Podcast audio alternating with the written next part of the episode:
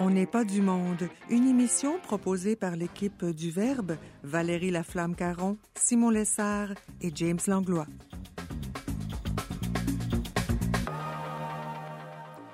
Aujourd'hui à l'émission, l'historien Alexandre Dumas déboulonne quelques mythes au sujet du droit de vote des femmes et Jean-Philippe Demers nous parle du bienfait de la musique en confinement. Bref, on n'est pas du monde.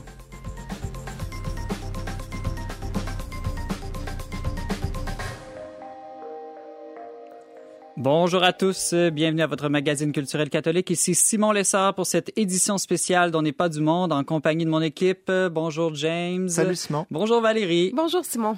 Valérie, une nouvelle hier qui te frappe personnellement?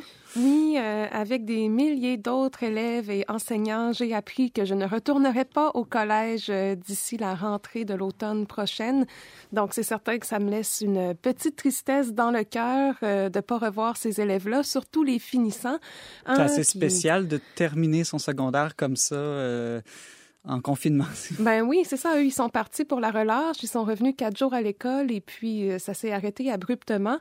Même moi, je suis partie en voyage le 22 février dernier. J'étais loin de me douter que ça prendrait presque 6 mois avant que je retourne là, dans les murs de mon bon vieux collège. Donc, je salue tous les finissants, tous les adolescents qui nous écoutent. Courage, on va s'arranger pour célébrer ça en temps et lieu. Oui, courage aux finissants. James, aujourd'hui, on commémore une bataille historique, je crois. Ben oui, puisqu'on parle d'histoire aussi à l'émission, je me suis dit, tiens, aujourd'hui, 28 avril en 1760, c'était la bataille de Sainte-Foy, une des fameuses batailles qui ont mené justement à la bataille des Plaines d'Abraham. Et cette bataille-là s'est déroulée quelque part au moulin du Mont, là, à l'emplacement de l'actuel Parc des Braves à Québec. Donc, c'était sous le commandant, l'armée française, enfin canadienne-française, sous le commandement de François Gaston de Lévis, qui a battu l'armée de James Murray lors de cette journée-là. Et j'en profite pour saluer mon frère Jean-François qui nous écoute et qui reste à Lévis, justement, et qui nous écoute presque à chaque jour. Là, présentement, il est sur sa moto aujourd'hui. Là, il nous écoute. Donc, on le salue. Eh oui, on le salue. Valérie, si nos auditeurs souhaitent nous joindre par téléphone, à quel numéro peuvent-ils le faire? On a un numéro sans frais, c'est le 1-800-447-2466. Moi, je vous invite à nous laisser un message. On les écoute tous avec attention, puis ça nous fait chaud au cœur d'entendre votre voix à notre tour. Et pour ceux qui sont plus techno, James, comment peuvent-ils nous joindre? Bien par courriel, onpdm.com. C'est même possible hein, sur le site de notre balado de nous laisser un message vocal. Donc, vous allez sur notre site, le /radio, sur le site, ça vous mène au balado. Sinon, par messagerie instantanée sur nos réseaux sociaux, sur notre page Facebook, Le Verbe. Merci beaucoup. Restez avec nous. Dans un instant, on parle du droit de vote des femmes.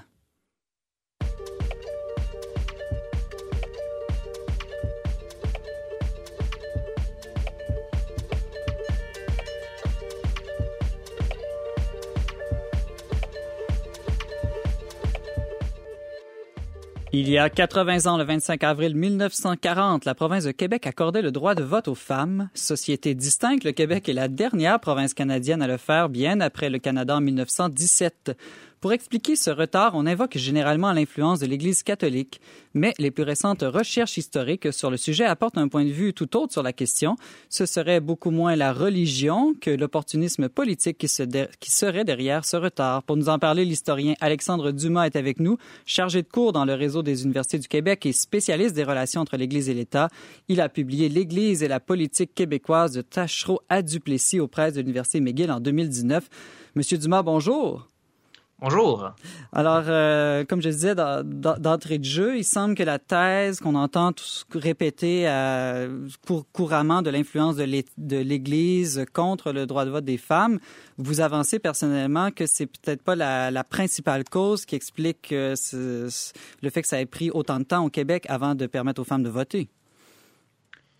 Non, effectivement, c'est une explication assez classique et assez facile aussi. On aime bien au Québec blâmer l'Église pour tout ce qui nous déplaît dans notre histoire, le supposé retard qu'on aurait sur bien des questions. Et dans ce cas-ci, le retard réel pour adopter le droit de vote, accorder le droit de vote aux femmes est généralement imputé à l'Église. Alors qu'évidemment, la décision se prenait par des politiciens. Et ce sont ces politiciens, à mon avis, qui sont responsables de la situation. Mais est-ce que quelqu'un ne pourrait pas quand même argumenter que ces politiciens-là étaient peut-être fortement influencés par la pensée de l'Église et que c'est pour cette raison-là qu'ils n'étaient pas favorables au droit de vote des femmes? Absolument, on pourrait le dire. Mais par contre, il faut préciser aussi que de 1927 jusqu'à 1940, les députés vont débattre du vote des femmes à chaque année. Et on a des bons catholiques qui vont défendre le vote des femmes. Et ce sont des catholiques qui sont en très bonne relation avec leur évêque, avec leur curé. Donc, il n'y a pas d'opposition en tant que telle entre l'Église et le vote des femmes. Est-ce qu'on sait quand même si le clergé, les évêques de l'époque, étaient plutôt favorables ou défavorables au droit de vote des femmes? Les évêques étaient unanimement contre le vote des femmes. Il y en avait qui l'étaient timidement, il y en a d'autres qui l'affirmaient beaucoup. Je pense entre autres à l'évêque de Saint-Hyacinthe, Mgr De Celles, qui avait dit publiquement « Est-ce qu'il est normal qu'une humble servante sans éducation aille annuler le vote de son maître qui, lui, est bien au fait de la société ?» L'Église, comme vous dites, donc, était défavorable, mais vous dites que ce n'est pas la principale cause qui explique la différence entre autres, le fait que le Canada l'ait permis dès 1917 et beaucoup plus tard au Québec, 1940. Donc, pouvez-vous nous expliquer un peu plus qu'est-ce que vos recherches vous ont amené à découvrir, pourquoi les députés s'y opposaient dans ce cas-là?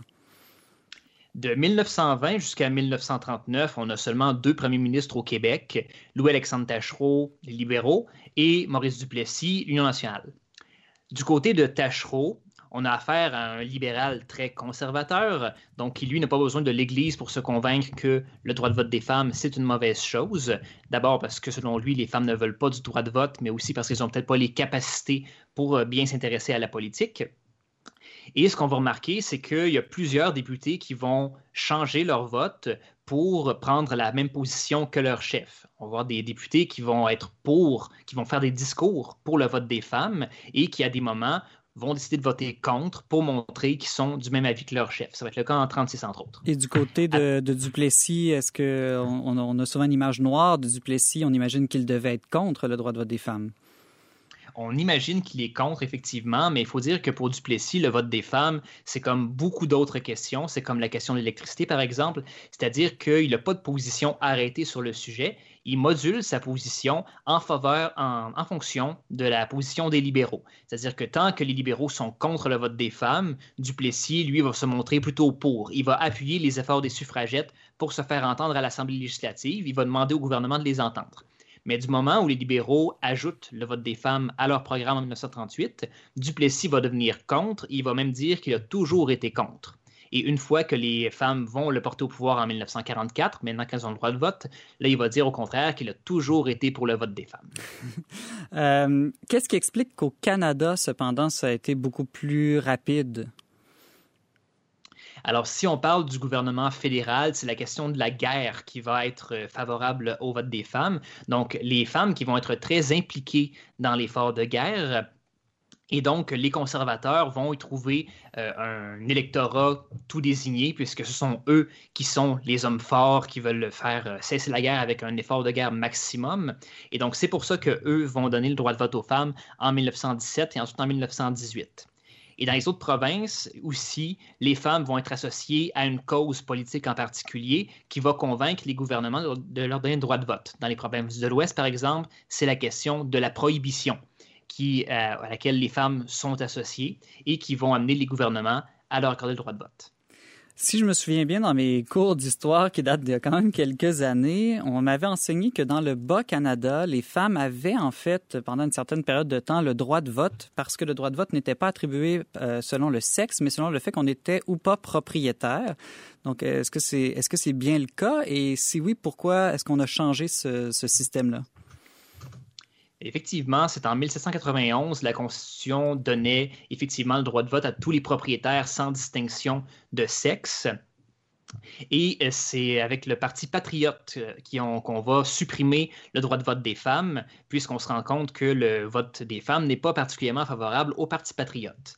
Quand on accorde le droit de vote ou qu'on l'enlève à un groupe de population, c'est souvent par intérêt politique. Oui, les patriotes qui sont connus pour être très anticléricaux, donc on peut penser que leur manière de voir n'était pas influencée par l'Église catholique.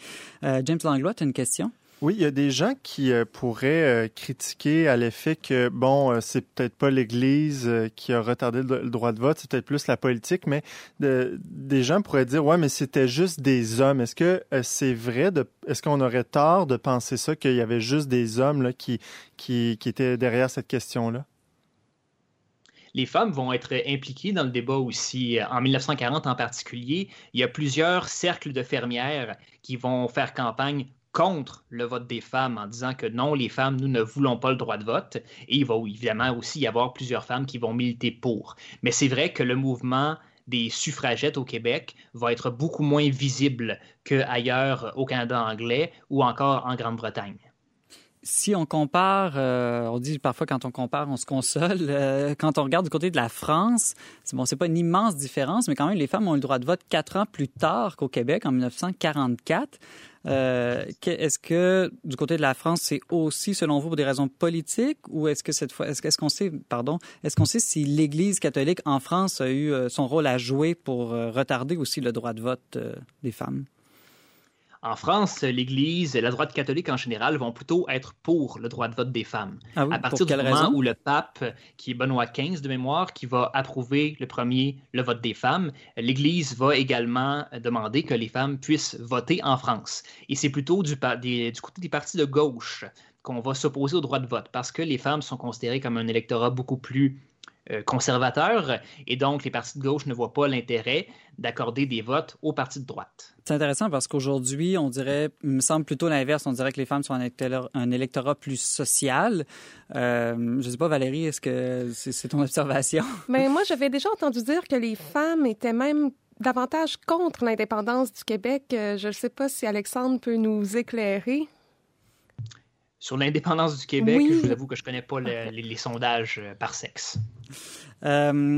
Au Moyen Âge, on sait que des travaux de d'autres historiens, je sais que c'est moins votre spécialité, mais je pense entre autres ici à Régine Pernoud, qui a montré que, entre autres, la place des femmes était quand même très valorisée par l'idéal de l'amour courtois et toute la théologie mariale, et que c'est davantage à l'époque classique, plus tardivement, quand on est revenu aux idéaux gréco-romains, que la place des femmes s'est détériorée dans la société européenne.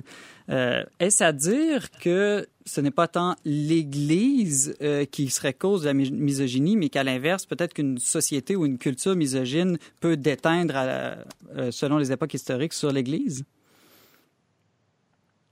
C'est tout à fait possible, oui, parce qu'il ne faut pas penser que l'Église a une seule et même idéologie qui est présentée dans absolument tous les pays.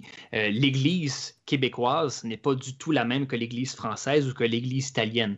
Et ça aussi, il faut en tenir compte. Au Québec, on va beaucoup être influencé par ce qu'on appelle la théorie des sphères séparées, donc l'idée que la femme a sa place uniquement dans la sphère privée, alors que la sphère publique appartient à l'homme. Et c'est ça, à mon avis, qui va beaucoup influencer la position de certains de nos députés sur la place des femmes dans la politique. Donc l'idée que les femmes n'ont pas leur place dans la politique. J'aimerais savoir, en terminant, une fois que le vote a été passé, que ça a été positif, est-ce qu'on sait s'il y a encore eu des pressions de la part de l'Église catholique pour tenter de revenir en arrière, par exemple, ou dénoncer cela? Non, pas du tout. Si on prend, par exemple, l'exemple quand les femmes ont eu le droit de vote au fédéral, à partir du moment où les femmes catholiques ont le droit de vote, l'Église catholique va encourager les femmes catholiques à se servir de leur droit de vote, étant donné qu'on sait que les femmes protestantes, eux, vont s'en servir. Donc, du moment où les femmes peuvent voter, on les encourage à se servir de leurs droits. Et ça va être également le cas au provincial. Intéressant. Avant de se terminer, de se laisser, j'aimerais vous poser une petite question personnelle. Vous êtes historien, on est en confinement. Est-ce que vous en profitez en ce moment pour travailler sur un sujet particulier? Oui, absolument. Mon 3e livre, qui j'espère ne sera pas trop retardé par le confinement, donc, une biographie collective sur des députés de l'Union nationale qui étaient, en quelque sorte, des précurseurs de la Révolution tranquille dans les années 30. Non, on va lire ça avec intérêt. Je pense que ça risque même d'être accéléré par le confinement qui vous laisse peut-être un peu plus de temps pour des recherches et de l'écriture. Alexandre Dumas, vous nous parlez de certains mythes historiques quant au droit de vote des femmes. Merci beaucoup d'avoir été avec nous aujourd'hui. Merci à vous. Restez avec nous. Dans un instant, c'est l'heure de notre chronique virale.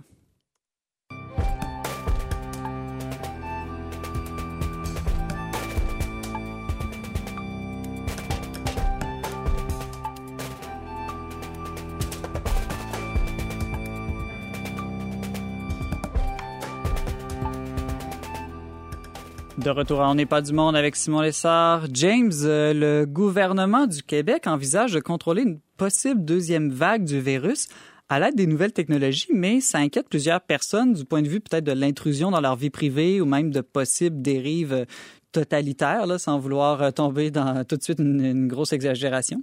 Oui, effectivement, c'est le bureau d'enquête de TVA là, qui a mis la main sur un document qui circule avec un bureau de direction de l'intelligence artificielle et le ministère de la Santé. Donc, effectivement, on pense, en fait, le gouvernement présentement, selon ces documents-là, serait en train de commencer à penser à des solutions technologiques pour éventuellement pouvoir dépister davantage et pouvoir, je dirais, bloquer une éventuelle deuxième vague. Donc, on pense à quel genre de technologie, GPS avec nos téléphones, des choses comme ça? C'est ça. Donc, il y a deux propositions qui sont évaluées. Là, il y a une douzaine d'entreprises qui sont en processus de séduction du gouvernement pour essayer de vendre leur technologie. Donc, d'une part, il y a un aspect, il y a une option plus Bluetooth, là, où, justement, notre cellulaire pourrait commencer à envoyer des ondes Bluetooth à un autre cellulaire de quelqu'un qui est proche de nous. Et là, on sera en mesure de retracer les gens qu'on a fréquentés et voir si telle personne a eu le virus. Si j'étais en contact proche d'une personne qui a le virus. Donc là, toi aussi, tu devrais aller te faire tester, etc. Et l'autre élément, c'est plus avec les GPS, la géolocalisation, être capable de voir qui a été où, quand, qui a fréquenté en même temps, quel endroit, tel moment. On sait que les GPS, c'est à plus ou moins 10 mètres de distance, donc ça risque de nous alarmer inutilement, là. Si on était à 10 mètres de quelqu'un, c'est pas nécessairement très dangereux. Donc, ça pose la question, est-ce que on se permet de commencer à entrer dans une logique comme de surveillance de la population et de brimer la vie privée? Bien, c'est sûr, là, en ce moment, les commentateurs évoquent tout de suite d'emblée la figure de Big Brother. Hein, donc, Québec prépare son 1984 Big Brother. De George Orwell. Exactement. Puis, c'est une perspective qui est assez à la mode depuis quelques années. On voit toutes les séries dystopiques sur Netflix ou les films où on imagine un univers où la décadence sociale fait une alliance avec la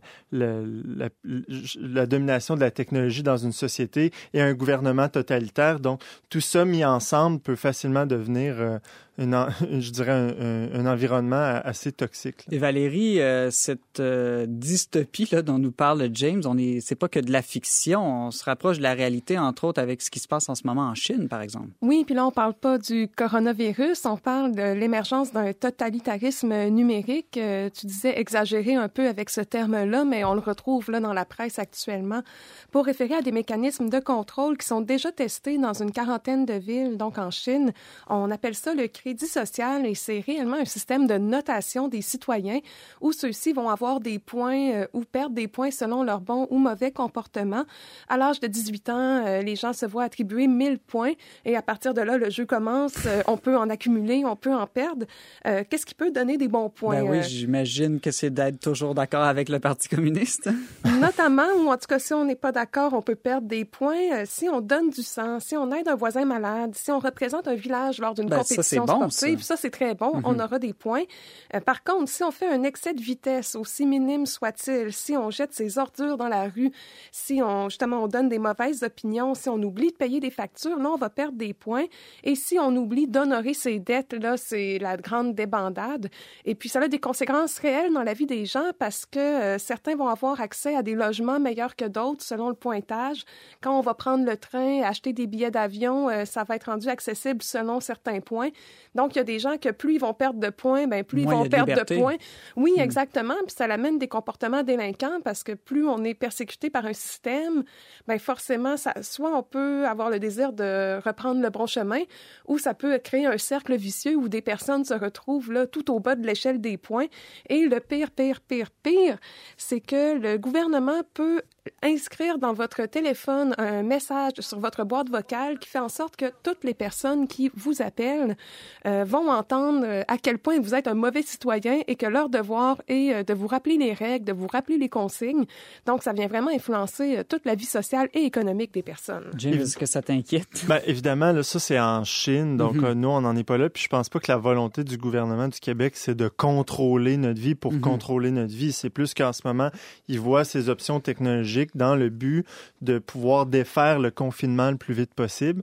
Or, moi, ça me pose une question, c'est est-ce qu'on est prêt à sacrifier notre liberté individuelle, notre vie privée, pour obtenir une autre liberté qui serait celle de sortir dehors malgré la pandémie.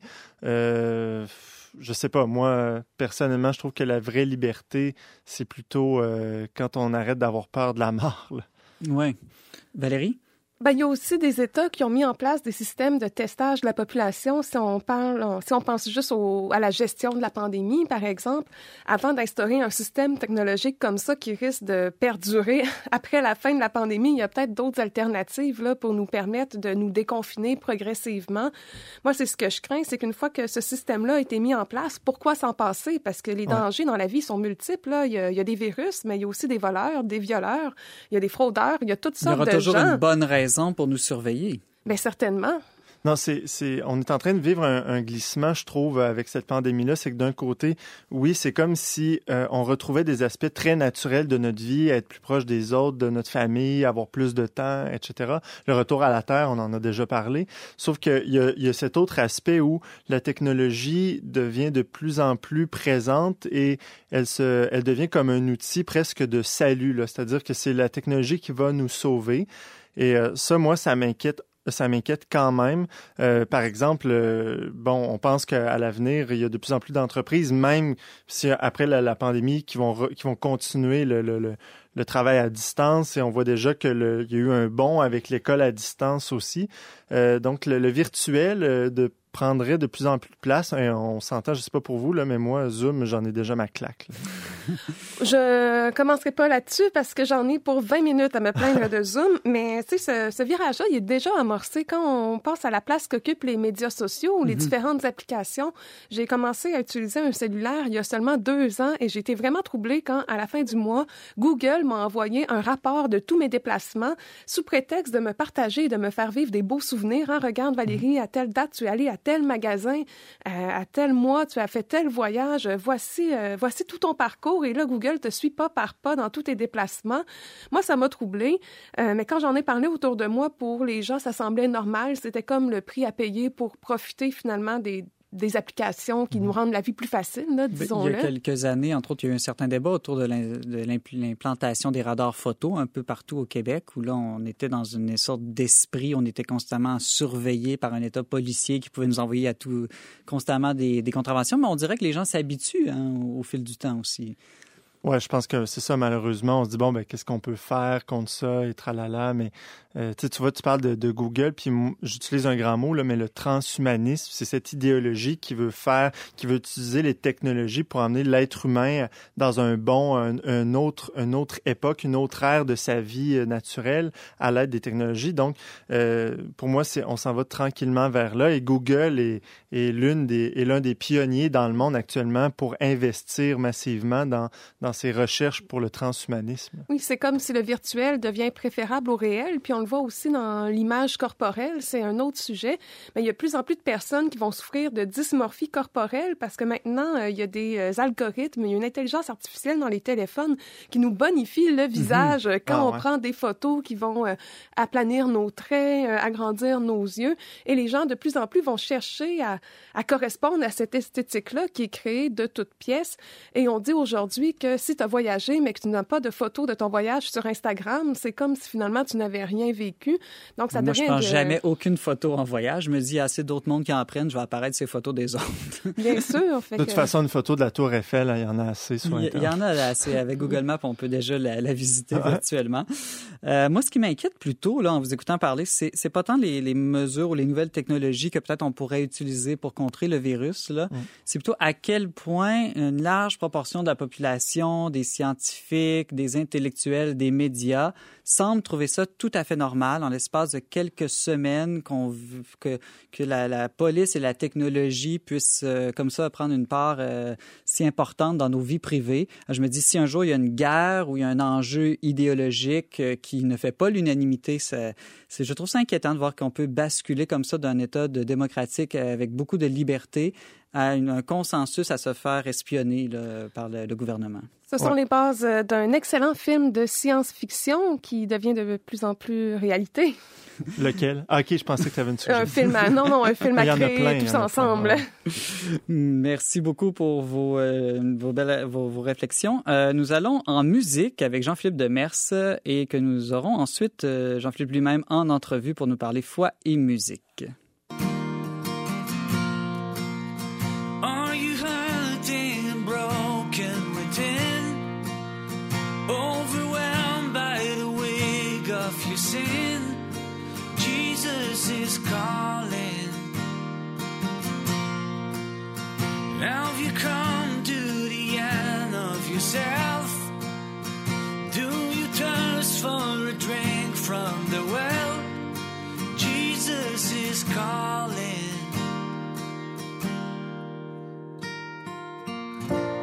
Oh, come to the altar.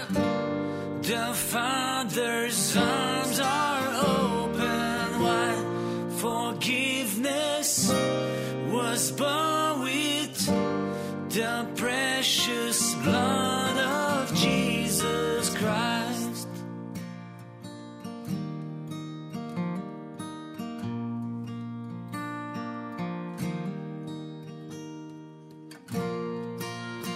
Leave behind your regrets and mistakes. Come today, there's no reason to wait. Jesus is calling. Bring your sorrows and trade them for joy. From the ashes a new life is born. Jesus is calling.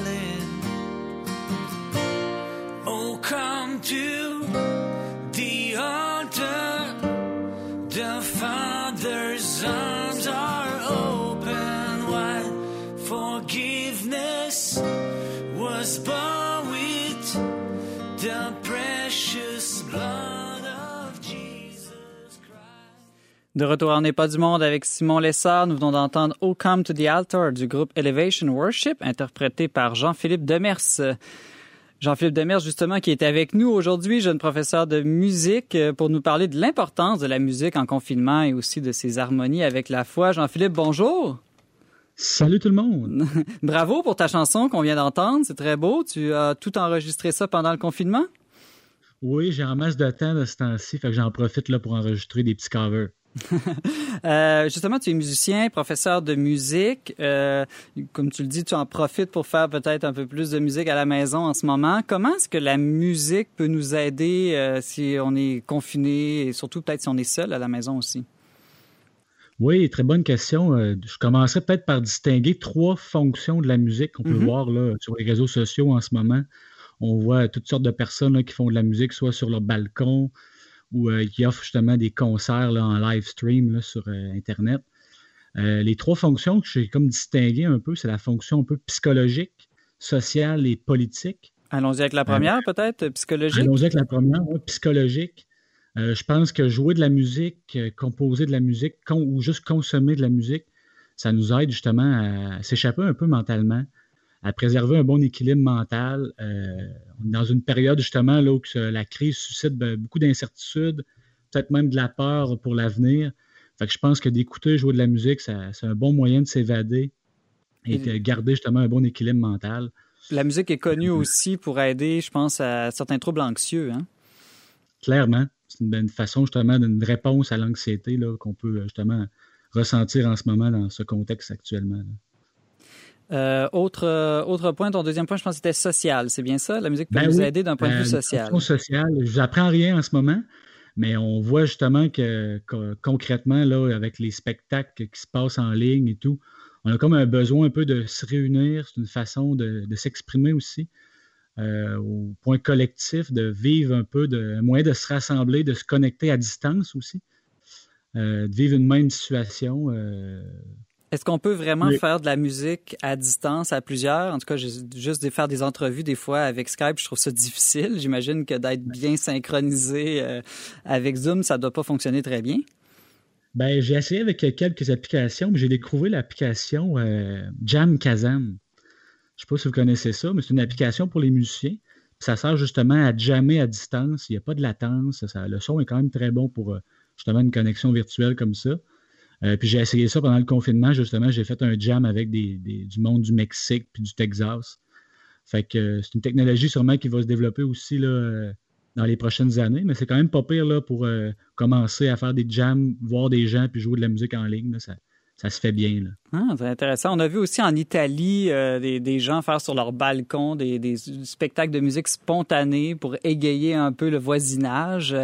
La musique aussi permet d'exprimer qu'est-ce qu'on est en train de vivre, exprimer des émotions. Je pense qu'au blues, par exemple, qui est né par des populations d'esclaves qui voulaient justement exprimer la douleur qu'ils vivaient, non? Oui, c'est ça. L'histoire nous indique justement que la musique peut servir là, à exprimer nos peines, nos souffrances dans des situations extrêmes. Le blues que tu as justement mentionné, Simon, c'est un très bon exemple. Là. C'est le fruit justement de l'esclavage de des milliers d'Africains justement qui ont été arrachés à leur terre pour être acheminés là, aux États-Unis. Fait qu'en effet, le blues, c'est un style qui est le fruit un peu des souffrances d'un passé, d'une culture. Je pense pas qu'il va y avoir peut-être un style pour le COVID-19 là, qui va naître. Mais oui, en effet, c'est une façon de s'exprimer, c'est une façon d'être connecté aussi les uns avec les autres, d'exprimer justement une même situation aussi là, qu'on vit tous. Jean-Philippe, moi, avant de te poser ma question, je voulais juste dire que je suis d'accord avec ce que tu dis parce que les moments les plus difficiles dans ma vie, c'est vraiment souvent la musique avant que je prie, évidemment. Là. Mais c'est vraiment la musique qui m'a aidé à me sentir moins seul et à passer au travers de moments difficiles. Mais bref, la question c'était, est-ce que tu penses que, paradoxalement, la musique, ça fait du bruit dans nos oreilles, mais est-ce que, paradoxalement, ça peut pas nécessiter aussi beaucoup de silence pour bien rentrer dans la musique? C'est une très bonne question, ça.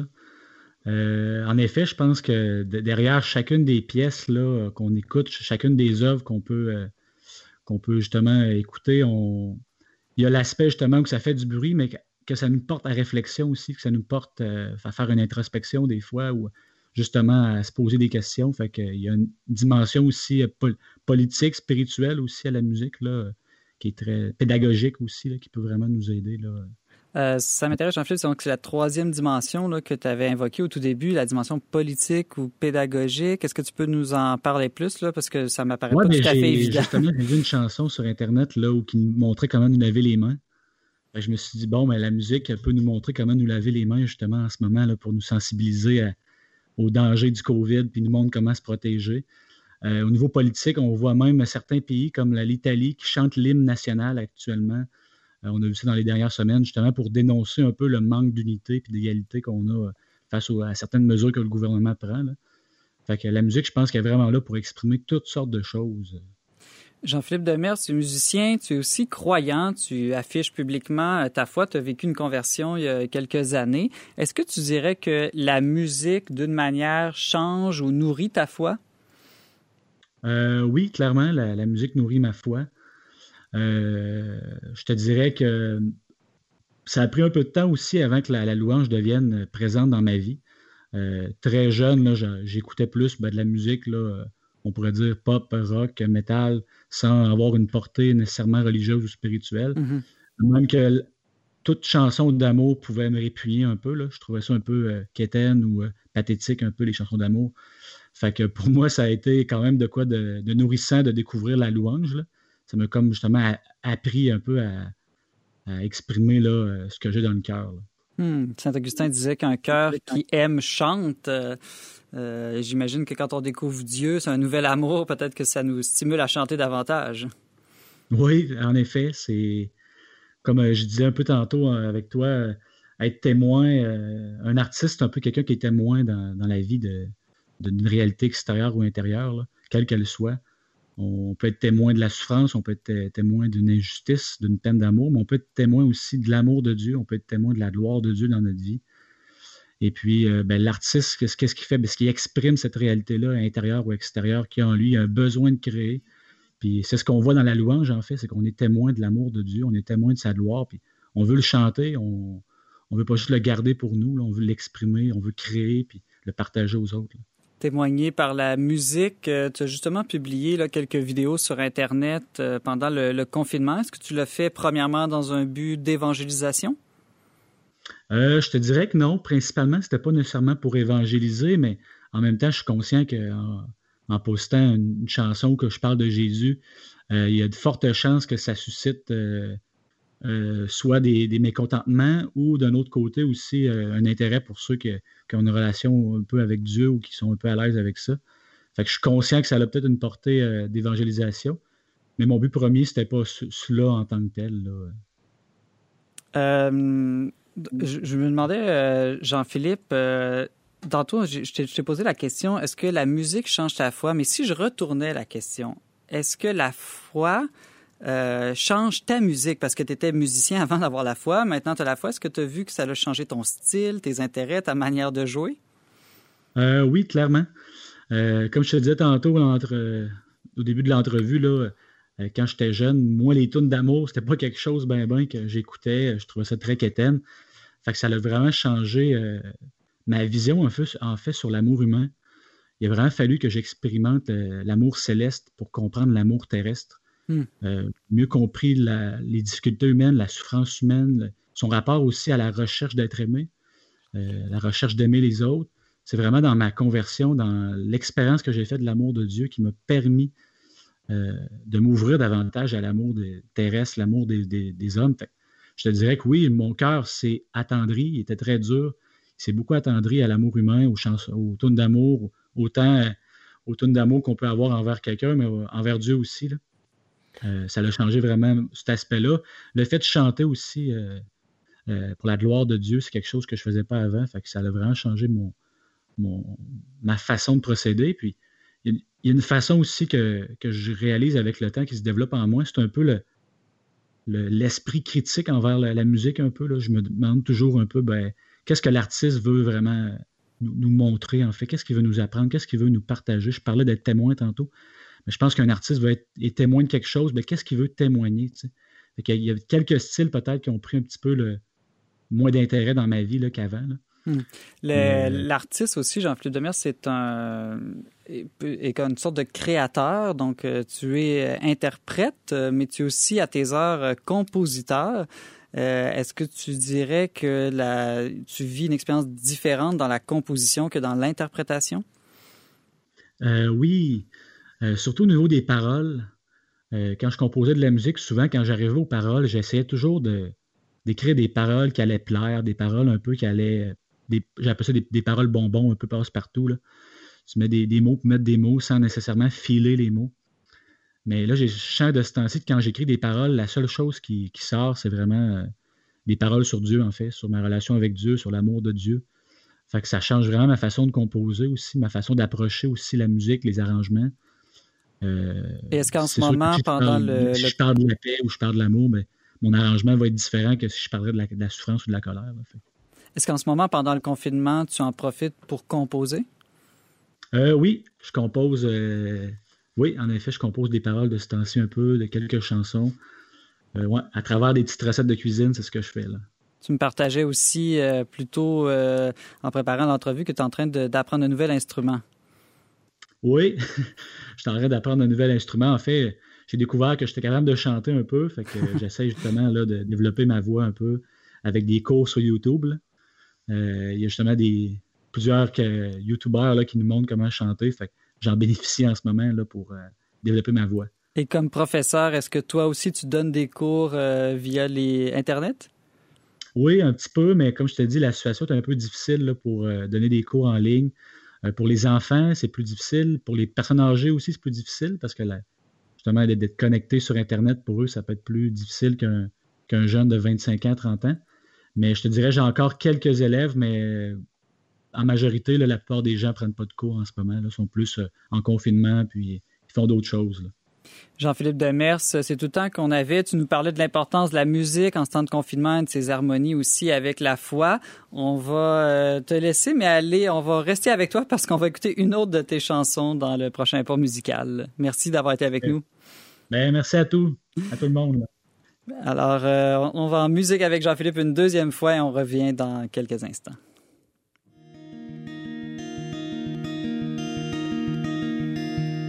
Si la lune me glace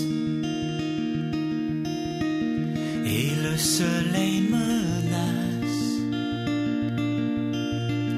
créateur des étoiles, mon secours est en toi. Si mes larmes ruissellent et que mon pas chancelle, créateur de la terre, mon secours est en toi.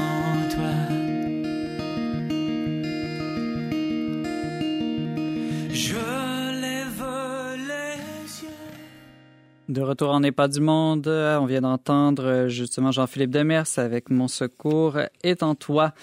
Avant de se laisser, c'est le temps des suggestions de mes collaborateurs. Valérie, qu'est-ce que tu nous prépares aujourd'hui? J'ai envie de vous relayer une initiative du diocèse de Québec, mais qu'on peut appliquer là, peu importe où on est, même si vous êtes à l'international, vous pouvez participer. Il s'agit de l'opération Adopte un milieu de soins, où on nous invite à choisir un milieu de soins qui est dans notre quartier et à prier à la fois pour les personnes qui sont malades, mourantes et aussi pour le personnel infirmier. Donc, ça peut être un hôpital, un CHSLD, par exemple? Exactement, mais j'ai envie de faire un pas de plus aujourd'hui et de vous inviter à prier pour les religieuses et les religieux, surtout pour les religieuses qui, partout au Québec, là, vivent beaucoup dans des infirmeries car elles sont âgées. Il y a différentes résidences qui ont commencé à être touchées et qui menacent la vie de ces personnes-là, notamment à Québec, au Jardin d'Évangéline. Il y a 33 religieuses des Sœurs Servantes Cœur de Marie qui ont été déclarées positives à la COVID. Au nord de Montréal, on a les Sœurs de Sainte-Croix qui vivent une situation difficile. À Chicoutimi, il y a les Antoniennes de Marie. Et puis, si on dit que les aînés ont bâti le Québec, là, c'est encore plus le cas des femmes religieuses et qui, pour la plupart, en fait, n'ont jamais eu de famille. Hein. Ils n'ont pas eu d'enfants, donc elles se retrouvent doublement isolées. Donc, moi, je vous encourage vraiment à prier pour elles. Et puis, moi, j'ai décidé d'adopter les Sœurs de la Charité de Québec qui demeurent là, près de la résidence familiale. On salue tous les religieux et religieuses qui nous écoutent d'ailleurs. James, de ton côté? Bien, on a des amis qu'on a déjà reçus à l'émission d'ailleurs. Alexandre Bourget, qui a 6 enfants et qui habite dans les environs de Montréal. Il a une chaîne YouTube, donc vous pouvez taper en anglais, THE, Bourget, Odyssée.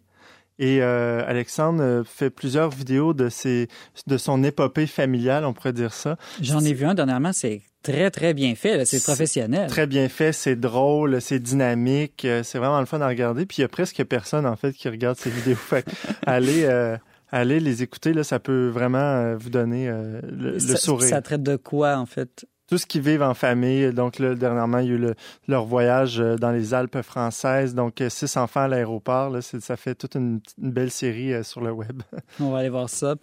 Alors, demain, à l'émission, Catherine Perrault aborde le défi de voir son mariage annulé. Brigitte Bédard va nous expliquer comment vivre sa sexualité en confinement une fois bien mariée. Merci d'avoir été avec nous aujourd'hui. Vous pouvez en tout temps écouter et partager cette émission en balado diffusion. Pour tous les détails, visitez letraidionverbe.com/radio. Je remercie mes 2 sublimes co-animateurs, James Langlois et Valérie Laflamme-Caron. Merci aussi à James Langlois pour les choix musicaux et à Jacqueline Sanson à la régie. On se retrouve demain, même heure, même antenne, pour une autre édition spéciale d'On n'est pas du monde.